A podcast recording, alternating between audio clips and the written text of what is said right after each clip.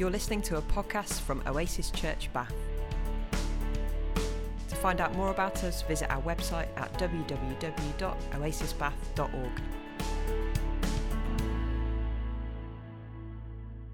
So, we are beginning a new series on parables, or the parables of Jesus, or to steal another phrase from a Jewish scholar and writer, Amy Jill Levine, who will come up again, somebody that I recommend. Uh, we're looking at effectively short stories by Jesus. So we have a really special guest today that uh, we've said already. But before we welcome them, I'd, I, was, I, thought it might be good to sort of give a, a, bit of an introduction to parables to sort of set the scene, uh, you know, help us understand what, what even is a parable, uh, maybe kind of why Jesus told them, how they're structured, and then, um, yeah, we'll invite Rabbi Monique up in, in a sec. So, firstly, why, you know, why look at this? Of all the topics that we could choose, why is it that we're, we're looking at this one?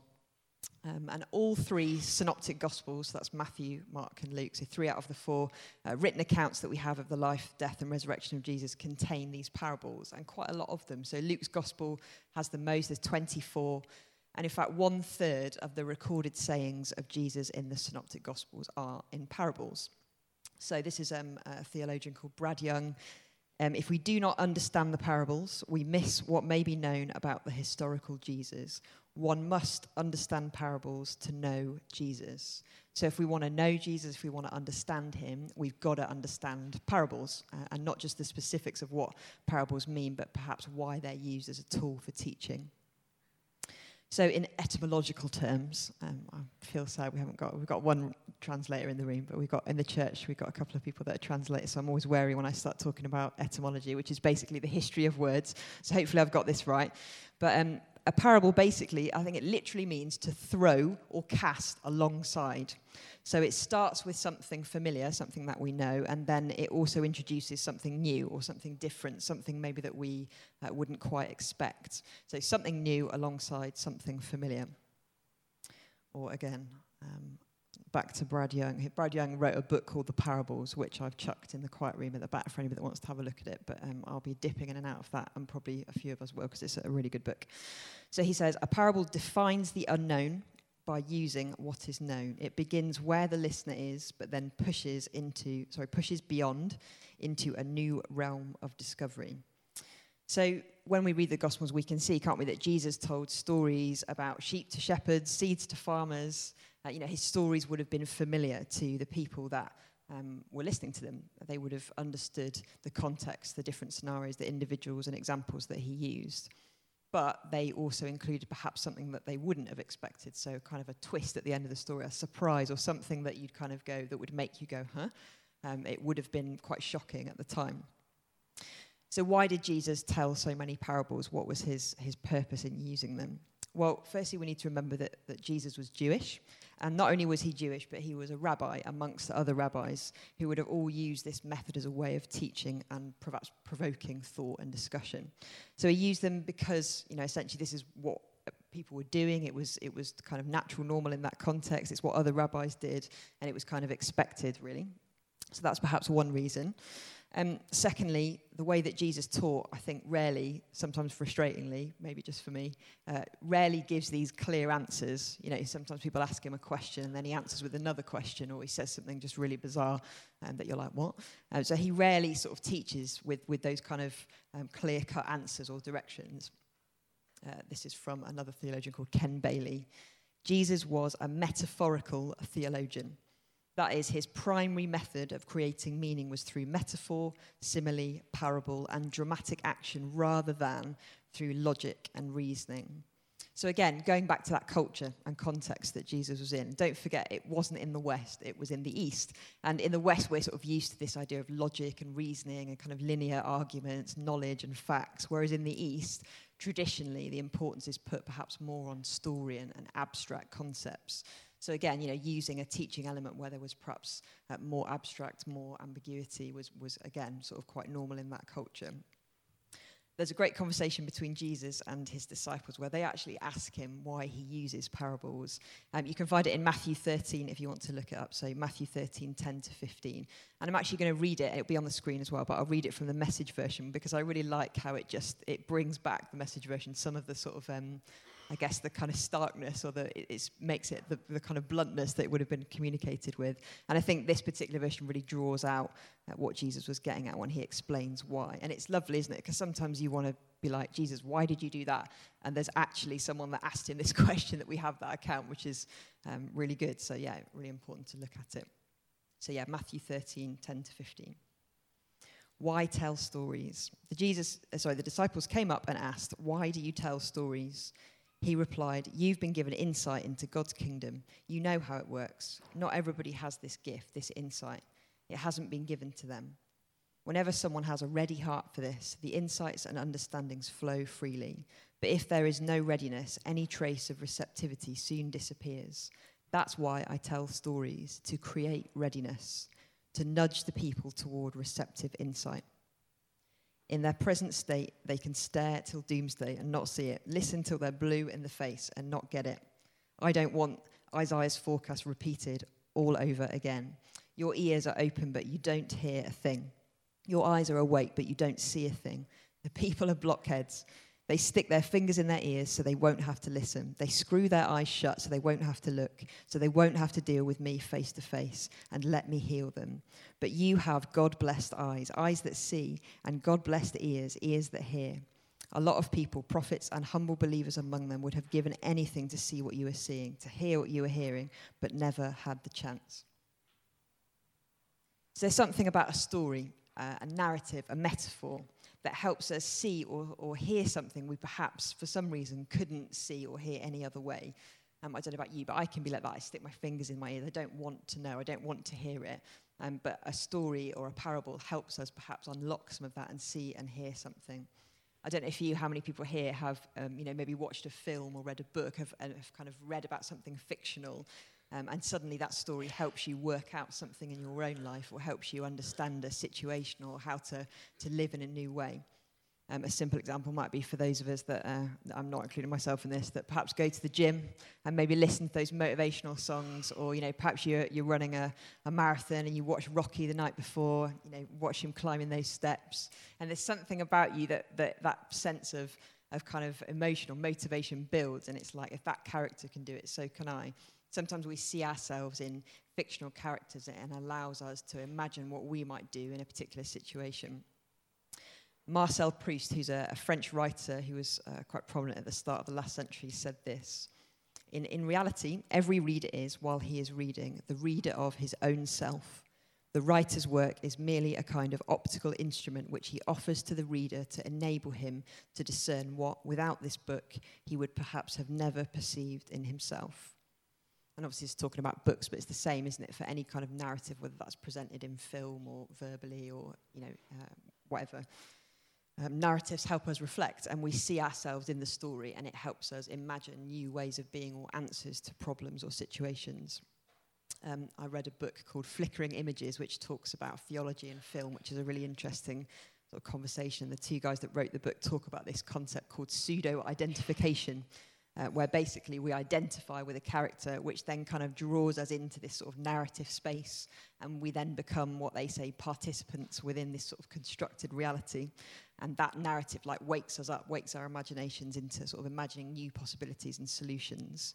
Um, so basically, the simple version of that is we imagine, our imagination wakes up, and we begin to, uh, to explore new possibilities for ourselves that we wouldn't have explored or considered before. I think in all my reading about this, this is probably my favourite quote, um, and actually the, the sort of, I guess, the sentence for me that really sums up beautifully uh, the purpose or the function of a, of a parable. So again, this is from Ken Bailey. A parable is an extended metaphor, and as, as such, it is not a delivery system for an idea, but a house in which the reader or listener is invited to take up residence that person is urged by the parable to look on the world through the windows of that residence. It's a lovely way, isn't it, of putting it? Um, so, in summary, then, this, the parable creates this kind of fictional reality which resembles something familiar to us, and we're then drawn into this constructed space to identify with something or someone within it so that we can understand something new about ourselves, our lives, and about God. So, that in a nutshell, I guess, is, is what parables are. And so for each of us, this might look completely different. um, because we all have different situations going on, we have different backgrounds, we'll interpret things differently, and that's also part of the joy and, and the function of a parable. We won't all get the same meaning from it. So there's one um, ancient cor- commentary that talks about the Torah or scripture um, as having 70 faces. So it's like the gem, um, like a diamond, uh, like a gem. So you keep turning the gem and the light refracts differently every time it turns. And that um, I, I, I, think is a good way to sort of understand the parable. You know, we could read one parable, can't we? And we can all uh, find a different meaning. We can apply something different from it, and that is not um, a flaw of it. That's that's a good thing about it that it can speak to us in lots of different ways. There's lots of different meanings and applications, even if it's all coming from from one story. Okay, so finally, then, uh, let's take maybe a brief look at the sort of form and structure of a parable. Um, and this is also from Brad Young's book. Um, so it's important to say not all parables fit into this uh, structure, but I think it's almost helpful to sort of go, okay, mostly this is sort of how they, um, how they look and how they play out. So there are sort of six stages. So this first word is just the word that you just have to say with confidence. So I'm just going to go for it. The prolegomenon. Does that sound like I know what I'm talking about? Great. So that's basically typical theologian that just comes up with a fancy word for something that he could just be like the intro, but there we go. Um, a word or sentence that introduces the parable. Okay, so um, uh, quite a few. A, a, common example is, you know, the kingdom of God is like, you know, or there was a man, or you know, just there'll be a, a word or an, a sentence that introduces the parable. Then the introduction of the cast, so the characters, who's in the story then the plot of the story, what's going on, and then there'll normally be a conflict of some kind. So not necessarily conflict as in like there's a big fight, um, but there's some sort of like aggravation, conflict, situation, something going wrong, something that needs resolving, a problem. And then obviously there's the resolution of that problem somehow, um, normally perhaps in a way that we wouldn't normally expect or predict. And then the final part, which is a really important part, is that there's usually always a call to either a decision or an application. So you've got to decide what you're going to do, um, or there's a, a, a, call to sort of apply it to your own life. And I, I can't stress this enough. That final stage is so important. You know, that it's easy to just read a nice story, isn't it, and think about what we should do. But these parables are there to provoke us into living differently. And we're called to act in response, to do something differently because of what we've learned. And that's the difficult bit. Once we've been into that constructed reality, um, the idea is that we then put it into our actual reality, that we apply it and make it, um, live it out in real life. So hopefully all of that is helpful. I know I've probably chucked a load of information at you, but I think that is, you know, we'll record it. You can always access the recording if you sort of want to go back. But, um, you know, essentially that just gives a bit of a, an introduction, and a framework as we then explore specific parables sort of over the next few uh, weeks. And I've added a couple of books actually to um, the sort of library in that quiet room, which is sort of at the back there. And, um, you know, we, we, have a range of, of books in there. We're trying to keep adding to that, but people are welcome to, to look in there. Usually we'd let you take the book away, but with these two that I've added, I'd just ask that you leave them in there for now because our speakers are going to need them over the next few weeks. But while you're in the building, obviously you're really welcome to go in and sort of have a look. And, and once the series is, is over, obviously you can take them away and borrow them. That's great. Um, so yeah, these um, these books, ones I'd recommend. So I've mentioned Parables by Brad Young, which is an excellent specific look not only at parables as a as a whole, but each um, individual parable is talked about as well. Um, Amy Jill Levine, I can't speak highly enough of her. Um, she has a Jewish annotated New Testament. Um, so it's like a, com- a, a, sort of a translation, really, of the New Testament that brings out lots of aspects of, of Jewish application interpretation, which is you know absolutely essential if you need if you want to understand this. Kenneth Bailey's Jesus Through Middle Eastern Eyes. It's a meaty one, but it's great. Um, I wouldn't necessarily recommend reading it from beginning to end, um, but yeah, to sort of as a reference book to dip in and out, it's, it's incredible. And then short stories by Jesus. I mentioned Amy Jill Levine. Uh, this book really helped me understand some of the ways that traditional Christian commentary has perhaps been a little bit anti Semitic or um, not, uh, doesn't read in, in favor of a Jewish um, I guess, understanding or interpretation. I think we need to be really aware of that as Christians, that um, the interpretations or the commentaries that we read of different stories, sometimes commentators can end up basically saying the Jews have got it all wrong and they've done it like this, and then Jesus comes along and fixes it, and here it is, and that's a really unhelpful and inaccurate understanding. So um, that book really helped me understand some of that, some of the incorrect ways that I've applied and interpreted that stuff, um, and you know that really helpful Jewish perspective. So that's a great, and it's really readable. That book, it's really good. Great. Okay, so I'm very excited that we have Rabbi Monique with us. And one of the things that I knew, I guess, right from the start in planning the series, I think I probably made it obvious a little bit with what I've said as well, that you, you cannot understand parables without understanding them in their Jewish context. Um, and so, you know, wouldn't it be a great idea to actually talk to people who are Jewish, um, particularly a rabbi? so, um, a couple of jobs ago, I had um, I taught theology at um, a, a, theology college in Bristol. Um, I was teaching theology in youth work, and one of the modules that I got to teach was on diversity, which was my favourite module to teach. And we did a, a multi faith aspect to that. So we invited lots of people uh, from different faiths to kind of just share their story and, and talk to each other. And that was where I, I met Rabbi Monique, who kindly sort of participated in that. So I've I've uh, sent her a message and was like, Hi, Rabbi Mini, what are you doing on Sunday the 15th? Um, but yeah, I'm really excited. So perhaps we could just give her a round of applause as she comes up.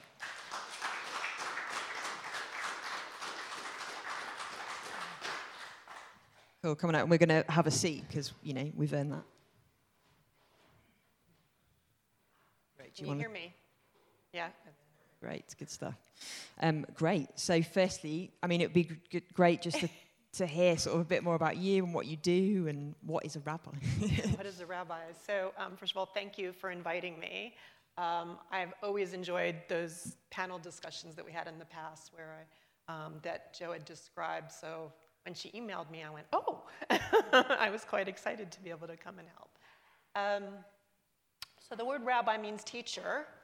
Although in a modern context, it's essentially someone who's been trained, who's had ordination, so I went through essentially five years of rabbinic training in London, and uh, that enabled me to look at text in different ways, to look not only going back to Bible, but also looking at all the commentaries, that kind of thing, and figuring out how that fits in with what, um, how we live our lives, which there's very strong connections there. Um, so I've been with my community in Bristol for seven years, as I think you described somewhere. It's, we're, we're the Bristol and West Progressive Jewish congregation, so we're liberal. Um, if you would go to an Orthodox synagogue, you wouldn't see me up here um, because they would only have women as rabbis. Um, I'm really feeling blessed that we, I live at this time when women are rabbis as well. Uh, I do a lot of things. I teach.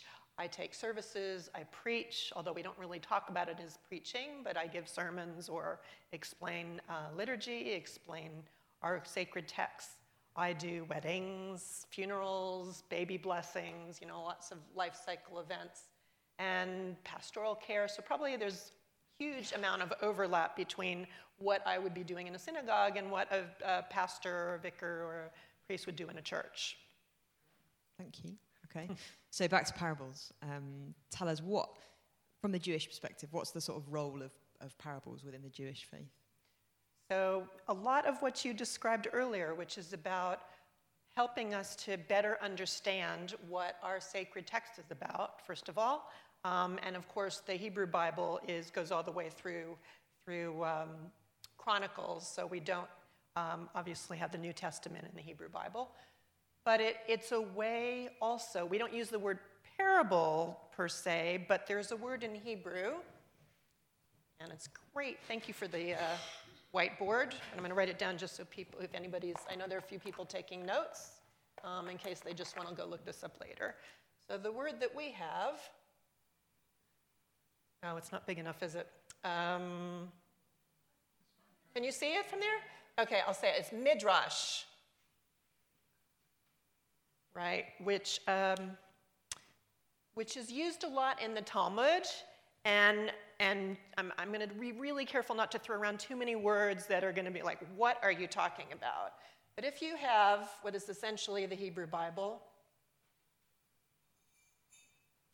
uh, my teacher, Dr. Ed Kessler, who's in Cambridge, explained this. He, so he started the, the Center for Jewish Christian Relations up in Cambridge. And um, I took a class with him many years ago. And what he explained is that, you know, some people, depending on which tradition you're from, um, tend to see things as, okay, we followed the straight line down to how we interpret, and the other people veered off in another direction. And I think that's been from, you can hear that from Christian tradition and Jewish tradition. He explained it really in a way that for me helped to clarify, and this is tied up with what we're talking about today case you're thinking I'm taking a detour. So we have the core, the five books of Moses, the prophets, the writings, right? Everybody on board so far? But then, in terms of the commentary, in, in terms of how we understand how to apply those books to our everyday life, Judaism and Christianity went that way. And our interpretation, our ways of looking at sacred text, how we live it, how we apply it, um, yes, there's a lot of legal stuff in, in, in what we look at, but not only, and that's what I'm going to get to. So we have the Talmud, which is tied up in teaching and learning, and you will have the New Testament. So, both are ways of looking back at our common sacred text to figure out how we live it. And then that explains, we're looking at it through different lenses, right? We're looking at it completely different lenses. In both the Talmud and, as you well know, the New Testament, there are what you call parables. There are stories that help us better connect with um, our tradition, whether it goes back specifically to text, but just everyday, everyday life. Um, so, Midrash and I'm going to just, it, if you look at it specifically, it's a way of discerning value in texts, words, letters, and even spaces. So you think, okay, we're speaking in English, we study in English, but actually this is applying going back to the original biblical text. Because, uh, I keep wanting to erase things. I don't know if someone can hand me a cloth at some point. Originally, it doesn't matter that you, you know, some of you, I don't know, anybody know Hebrew in here or can read it? No, that's okay, you don't have to. There's always one usually, so I, I don't assume.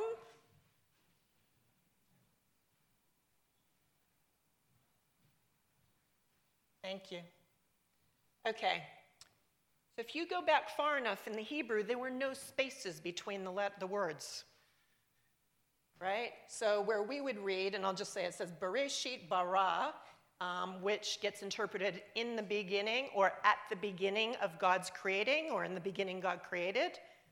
You can play with that and separate the words differently, and that shows up a lot in the Midrash Jewishly. So that's one aspect that you're not going to see in the English, which is ties in later. I know you're going to we're going to talk about caveats, things to be aware of.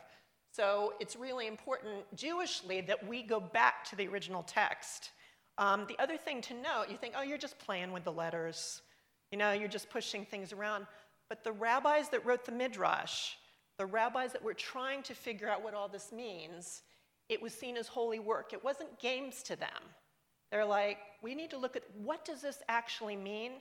How does this connect us with our tradition and also, Midrash uses metaphor, like you were talking about before. I think the Bailey quotes were brilliant, because we can't actually know God directly, but, but by studying Midrash, there's the text, there's us, and somewhere in the middle, we figure out what God intends, or somehow we actually meet God in the middle between us and the text if we really wrestle with it, if we really try to figure it out.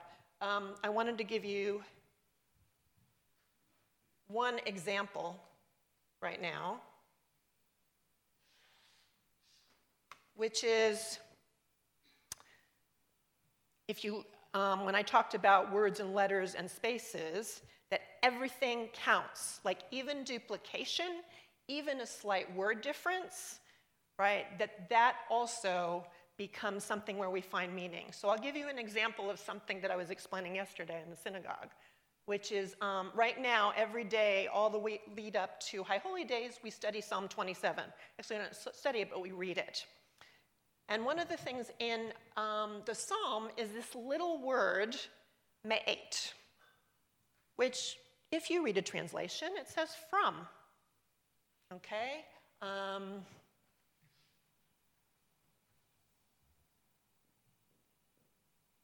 okay. Me'et, from tiny little word, right? And actually, it's um, one thing do I ask from God, if you're translating it. Except this is what the Midrash makers do. This is what they do in Talmud and also a lot of other collections that are not in the Talmud. This word is related, can be related, to the word for a 100. See, there's only one letter off, but actually, and I'm sorry if this is, I'm trying not to do go too fast, so someone stop me. Please put up your hand if you have a question. I would rather you ask me than be confused, okay? But essentially, this also can mean 100. So instead of saying eight from, me'at, 100, what does that mean? One thing do I ask a hundred times of God. And the rest goes all, um, um, yeah, one thing do I continue to ask of you? One thing do I want from you? So instead of just saying one thing, it's like we keep asking you for this, God, right? So being able to know, and this probably is going to come up with some of the other questions, but I can say it now being able to know that there are other ways of pronouncing in the Hebrew, other ways of looking at the letters. It opens, yes. Oh, I'm so sorry. Hold on a second. Thank you for putting up your hand. Appreciate that. Thanks. So um, this can. So this was the word me'et, which also would have vowels, but we don't have to worry about that actually. Mea is a hundred in Hebrew, but actually you can pronounce this me'at. Right? So from just a little word that you think means nothing in the Hebrew, you can do all kinds of things with. Suddenly it becomes not just one thing do I ask you, I ask this one thing a hundred times, just from knowing that about the Hebrew. Um, well, I'm wondering, one, is it worth, can we, what, can you give us like a one sentence definition for Talmud and yes. Midrash, just, just in case? So, so I did give the definition for Midrash, yeah, I'll repeat it again, so that's okay. Discern, uh, Midrash discerns value in the text the words, the letters, and even the spaces. So midrash, um, it comes from a root that has to be has to do with exploring or looking for. Right? So you're looking for the deeper meaning. You're looking for what is going on in the text, even in the spaces. And then the Talmud, the word Talmud, comes um, from the root, the Hebrew root, um, meaning to study or to learn. So again, it's about learning and teaching, and so they're all connected with the same root. Because um, in Hebrew, you have roots, and then you can build on that and, and come up with all kinds of meanings. So I hope that was. So going back to that original diagram, whether you call it parable in the New Testament or you're calling it midrash for what we're doing, it's all about exploring the text and, and opening it up to interpretation and connection. So it's like a way of exploring yeah. the text. Got you. Brilliant. Okay. Yeah. Thank you. Uh, Brill. So when you think about um, parables, what do, you, what do you think are sort of some of the gifts that parables give us? Um, just on a purely basic level, I think it, it, it can be really easy sometimes to just look at the text and read it and not stop long enough to really explore it a little more. So I think it opens up the text in different ways and it reveals um, the deeper meaning of the text. Um, it also can help us to connect the text where we are. So you were talking a little, little bit earlier about Jesus and referring to shepherds and all that and really talking to his audience. Um, speaking to his audience, I think it's whether, no matter what the time period is that these things come from, it, it can help open up the text for us in different ways. Um, the other thing I was going to pick up on is when you were talking about the, the gem and the facets. So there is a midrash, right? So rabbinic teaching about when, that when the Israelites received the gifts at Sinai, received the Torah at Sinai, that it was likened to a statue, actually. So that, that no matter where you stood, the statue was looking at you and you were connecting with it. And where that goes on is it says, so no matter where you were in your understanding, no matter where you were in your life, that the message came to you according to your own understanding, according to your own connection. And um, so, what that also means is each, um, the beauty about these midrashim, plural, is that as you revisit them going through your life, they're going to speak to you in different ways, just like the text itself speaks to you in different ways. So they're kind of timeless in that way. Yeah, yeah, yeah. Um, yeah, okay. Um, and then what about maybe some of the caveats of parables we need to be aware of? So, first of all, not to take them literally right? I think, I think we see throughout the world when things get taken too literally, how it sets up boundaries between people. It's, and, and, and actually, it's not, it's for us to sort of wrestle with.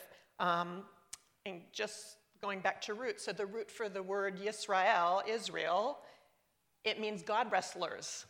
So not only are we wrestling with God, we're wrestling with the text to wrestle with God. So there are all those layers.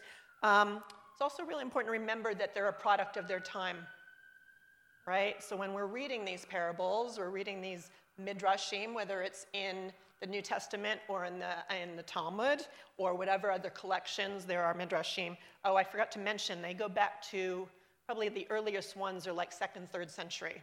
Um, but they're probably even older, right, these collections. And, um, and because they're part of a particular, you know, speaking to a particular audience, there's certain social constructs, right, that we don't have today or that have shifted today. Values may have changed, um, certain kinds of pressures that they, I, I, life was much simpler then, right? And I would imagine, I think Jesus probably had it a lot easier, as did all the rabbis in that time period, because it's not like they were all sitting with texts all the time or had, you know, things blasted at them all the time. They, you know, to hear someone speak who was eloquent and could somehow say, this is the meaning and this is how we can live our lives was quite powerful. Um, the politics, some of the politics might have been similar, um, but I think a lot of it was different. And, um, and also, I think one of the biggest things is not to take out of context, right? So, so make sure, and, and actually you referred to that a bit about, you know, not just a social context, but also the textual context. So for example, when we're looking at a, um, studying a midrash, we don't just look at that itself, we look at where it's referring to, and not just look at those little snippets, but, but what, it, what, um, what larger story those snippets are embedded in. So even the, the scriptural texts are not taken out of context. And they, so one thing about Jewish, um, about Midrashim, is that we are, and I don't know if it's similar or not in, in the New Testament, but we're always quoting other parts of the Hebrew Bible to kind of back up the text and say, well, because of this, because of that. Yeah, I think maybe linking it, almost that triangulation. You know, kind yeah, of like yeah. if I take this interpretation or I think of it like that, does Yes. it is it backed up by what else is in the text? Yeah, Yeah. be similar. Yeah, so sort of understanding the context, I think, you know, really important, historical, social, but also where it sits within the, the scriptures itself. Yeah, brilliant. Okay. Um, and then how how are parables used today within Judaism? I And I've read, you know, stories of people sitting at the feet of the rabbis in the first century, and I've sort of got this weird picture of you in a synagogue in Bristol with these people at your feet as you tell these parables, and I'm sure that's not right. So, so what's the sort of They're modern? chatting back there, you know. The, no, it's not quite. Yeah. But um, How do you? Yeah. What are they? What's I- the function I- of them today? How do you use them as a rabbi? I think. so if you go back to context, when you read those descriptions, it's because there were schools that people would go in, and we have that today. We have they're called yeshivot, yeshivas, or um, you know schools. There's some in. Um, there are a couple in this country. They're in the states. They're in, kind of all over the place where people go to exclusively study.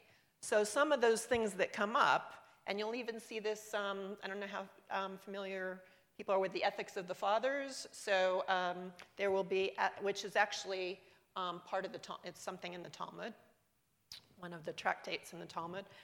Um, when you read things, it sounds like it's specifically for a rabbinic or a student audience, but actually that's not why we study it. We study it to expand it and, and connect with it. So, um, no, I, I don't have people sitting at my feet. I don't think I'd want that, to be honest. I, I, you know, generally when I, if I'm teaching, if I'm not up in front of a group, I, we're around a table because I don't like to be at the head of the table. Um, and it's about really understanding the deeper meaning um, and how I use them. Use parables is pretty much in line with how you do, to be honest. Yeah, yeah, yeah. Um, and you know what? It makes it means the tradition is so much richer, right? It's not just the dry reading of the text, but stories like you were saying earlier. You know what? I see stories as opening up the heart to the message. You know, so there's so much that you spoke about earlier that resonated with me and how I teach and how I. Um, no one wants to just sit there and, I mean, okay, there are a few people probably who just want to read through the sacred text and that's it. We want to hear, help us understand how we're connected, right? Help us understand what this means for us.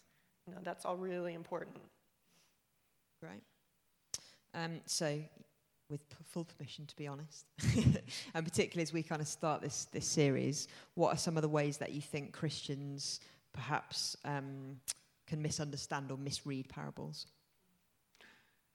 I think it's not just Christians. I think Jews as well is just looking at this the par- at a parable as a nice little story, you know, and, and quoting it without really deeper investigation.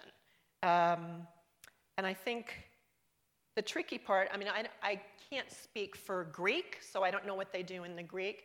But if you think, if you go back to our sacred texts, and I think it's changing now in some of the churches, but you would have the Hebrew text, which was translated into the Greek and then translated in English. So you've actually twice removed from the original text. So the danger sometimes, especially if you're quoting from Hebrew scripture, is looking at the English and not really going back and looking at the wider context and what the Hebrew says. Because the minute you translate something, you've narrowed its understanding. My, my, I always say this every translation is an interpretation because there's an agenda of the translator, right? So, the, so you just have to be careful about assuming, oh, that's the right text. Yeah. Yeah, great. So that look perhaps a practical application for them for, for us then is perhaps to look at different translations, but also to look at things like commentaries and different Absolutely. commentaries that would sort of discuss the, the deeper meaning and the context. And look time. at Jewish translations as well, because there are differences. Um, even though um, I know sometimes when I look at the King James translation, it's very lofty language. Um, doesn't always speak to me. Uh, and I even, if I look at like the Jewish Publication Society as one of my go-to translations, um, I'm not always happy with the translation. And even within rabbinical school, we would argue. There was a joke that we had. So, remember, I said about how the letters were all squished together originally. Not only that, from about 400 to a or 600 to 1000 CE, um, so we say CE, Common Era, you would say AD, right? So, from that time period, there was a group of rabbis called the Masoretes who realized people were losing the understanding of how you punctuate the text, how you pronounce the text, obviously the Hebrew text, and what you do with that. So they, they worked for like 400 years to fix that. And we used to joke in rabbinical school, even us, we'd go back to the text and say, oh, you should read it this way. And the teacher would say, no, no, no, that's not what it says in the punctuation. Like, we need to take a Masorete to lunch and ask them, you know, they don't exist anymore, but it was a joke because why? Why did they fix it that way? It wasn't fixed originally. So why can't we open it up? So again, going back to the Hebrew, it does different things for you. Yeah, Yeah. fascinating. Okay. Um, okay, so then um, I guess we've maybe talked about the kind of the overall aim of perhaps engaging with the deeper meaning, looking at the context. Mm. Is there a particular framework or a way that you approach a parable, sort of stages you work through, anything like that? Yeah, so um, the first thing is if it exists, I will get an English translation just to get a rough overview sense of what the Hebrew's saying, because I always get the Hebrew and then I get the English translation. But then, if I'm really spending the time with it to understand what it's saying, is I will work to develop, first of all, my own translation, and then try to make larger connections. So I go back to the original text, it's commenting on also, because remember I mentioned earlier, it will be quoting different things. I will go back and say, okay, it's quoted this. What is the purpose in bringing that text? What's the context of that text in our scripture? And what is, so what is it actually saying? Because sometimes if you just have that verse, you think it's one thing, and then you go back and it's not actually what it's telling us. So I will do that. I will go back and read really carefully the original text, and that's called a close reading, where you look very, very careful at the text. Um, and then try to sort of open it, you know, like talking about this, the, sev- the different facets. So it's, it's starting from that, working through a translation, but also good. So there, and it's not necessarily linear because I will go back and forth between those things and try to figure that out. Yeah. Okay, great. Almost, I haven't connected it or using the, the gem thing as almost a way of, of you know, process, you know, Mm. like a, a sort of almost a framework to go through it. I like that. These are all things I'm going to steal for Well- reading them in the week, which is great. Ah, the other thing I would Yeah. say is that I don't go straight to commentary. Okay. So the reason being is so I don't get, I can come up with my own ideas before I get influenced by anything else, right? So I'll wrestle with the text, wrestle with the text, and you're like, and sudden, suddenly some really interesting things will come up. And again, a lot of it is because it shows up in the Hebrew and not in the English, right? There are things that get um, kind of pop up in the Hebrew that don't necessarily show themselves in the English. So yeah. Okay. Yeah. So maybe kind of almost read it and sit with it for a couple of days, then go to commentaries or yeah, that's great. Okay. And perhaps we've covered this, but thinking about us as a as a church, sort of you know, starting this series on parables, any particular sort of words of wisdom or advice that you'd give to us as we do that? You might have covered it, but wait for the sign. Um, yeah, like not to make any assumptions uh, before you start sort of being open to what the text is on the page. Um, it's really hard to turn off A, our internal critics, and B, kind of shut out whatever else we've read or heard from other people. I think the first place for me, whether it's, it's the biblical text or it's the midrashic text, is just to sit with that text and figure out what things, you know, so like I'll sit with it and I'll jot down my ideas first. And sometimes it's really interesting because then I'll go and look up something, and lo and behold, the rabbis from 1400 years ago or 2000 years ago were saying the same thing, which is, you know, kind of validating, but also it means it, what it tells me and should tell you is that we all have our inner wisdom, right? That just because we don't, you know, you don't have necessarily the title of rabbi or priest or vicar, whatever it is, doesn't mean you can't use your own wisdom to connect with the text. Yeah. And I think we would probably describe that as like the Holy Spirit in us. So our, our belief is that God is, you know, within us, guiding us. And so when we read the text, that God speaks to us. And so that's, yeah, a good way of kind of linking that. Yeah. Um, great. Okay. So uh, we're going to open it out. So just if you've got any questions or things that um, just sort of have a think what you might want to ask in a sec. But I'd love just to ask if you have a, a favourite parable that you'd like to tell us, or perhaps one that we've not heard. There's so many. I, like, I knew she was going to ask me this question. So, um, so I was trying to think about a parable that um, A is one of my favorites, but also B helps you to see why it's so important sometimes to go back to the Hebrew. So um, erase this.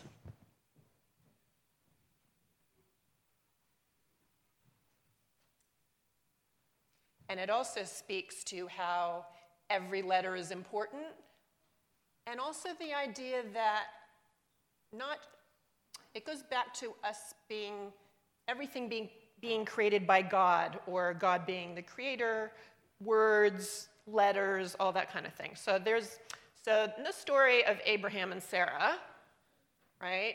Actually, originally his name was Avram, right? And her name was Sarai.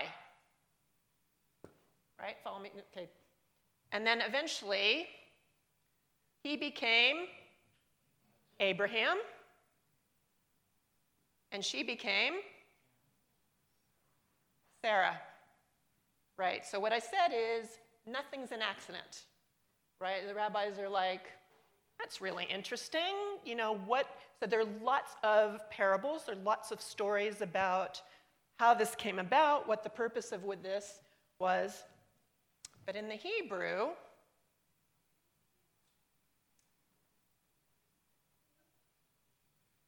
so Avram is spelled like this.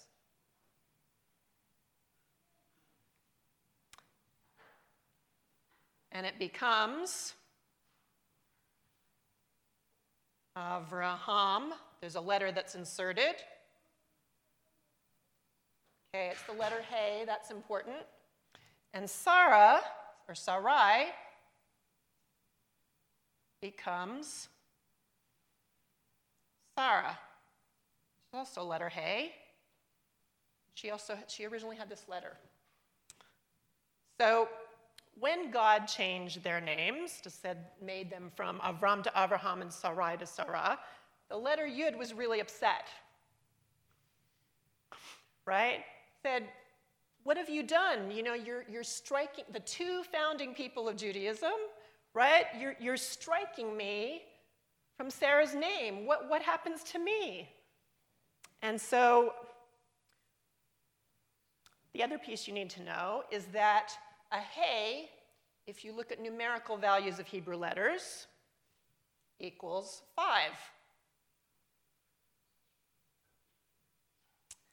The Yud, which was originally in Sar's, Sarai's name, is 10. Because this is something else that the rabbis do. They look at numerical values of things. And so, what God essentially says to the Yud, so Yud is also the first letter of God's name in Hebrew, um, one of God's names. There are many God names. God essentially says to the Yud, no, no, no.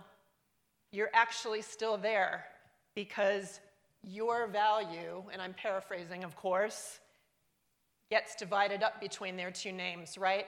So you are represented by the five and the five. You're still there, but you are now present in Abraham's name, and you're now present in Sarah's name, right? So even though you're in the background, just like God is always in the background, right? So the yud is in the background. So that's another layer that it's not just God saying the yud is still there, the yud representing God and I'm, I'm adding my own, this is part of studying it, saying it's also saying that God is still there in our lives. So I didn't realize this till you'd asked that question. I really started thinking about this. So there's, there's a couple things. First of all, that God is always with us. God is a part of us, and especially if we're all made in God's image, you know, going back to Genesis. Um, and we're all made, and so as that, we aspire to holiness. But also, I started to think because we have a number of aging people in my community, right? A lot of communities have people who are aging. This idea that even if people no longer serve a prominent role in the community as they age, that, that we still find a way to include them, right? If you're thinking of the modern applications, right? That maybe their role changes in the community, but they're still honored, because that's what happens here, still honored for their contribution, right? So even though the, just like even though the yud was no longer obviously there, still there in the background through other means, still present in that. And that's, I showed you this because it shows so many different layers of how we look at um, parable and Judaism um, and the whole idea of metaphor, that kind of thing. So, um, yeah, that's one of my favorites because it just takes that everything counts. The letters count. The letters have meaning. Names have meaning. Names have really strong meaning. And what do we make of that? And that's, that's how we then can expand. So, yeah. Amazing. Fascinating. Thank you.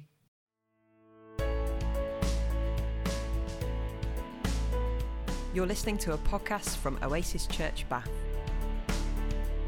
To find out more about us, visit our website at www.oasisbath.org.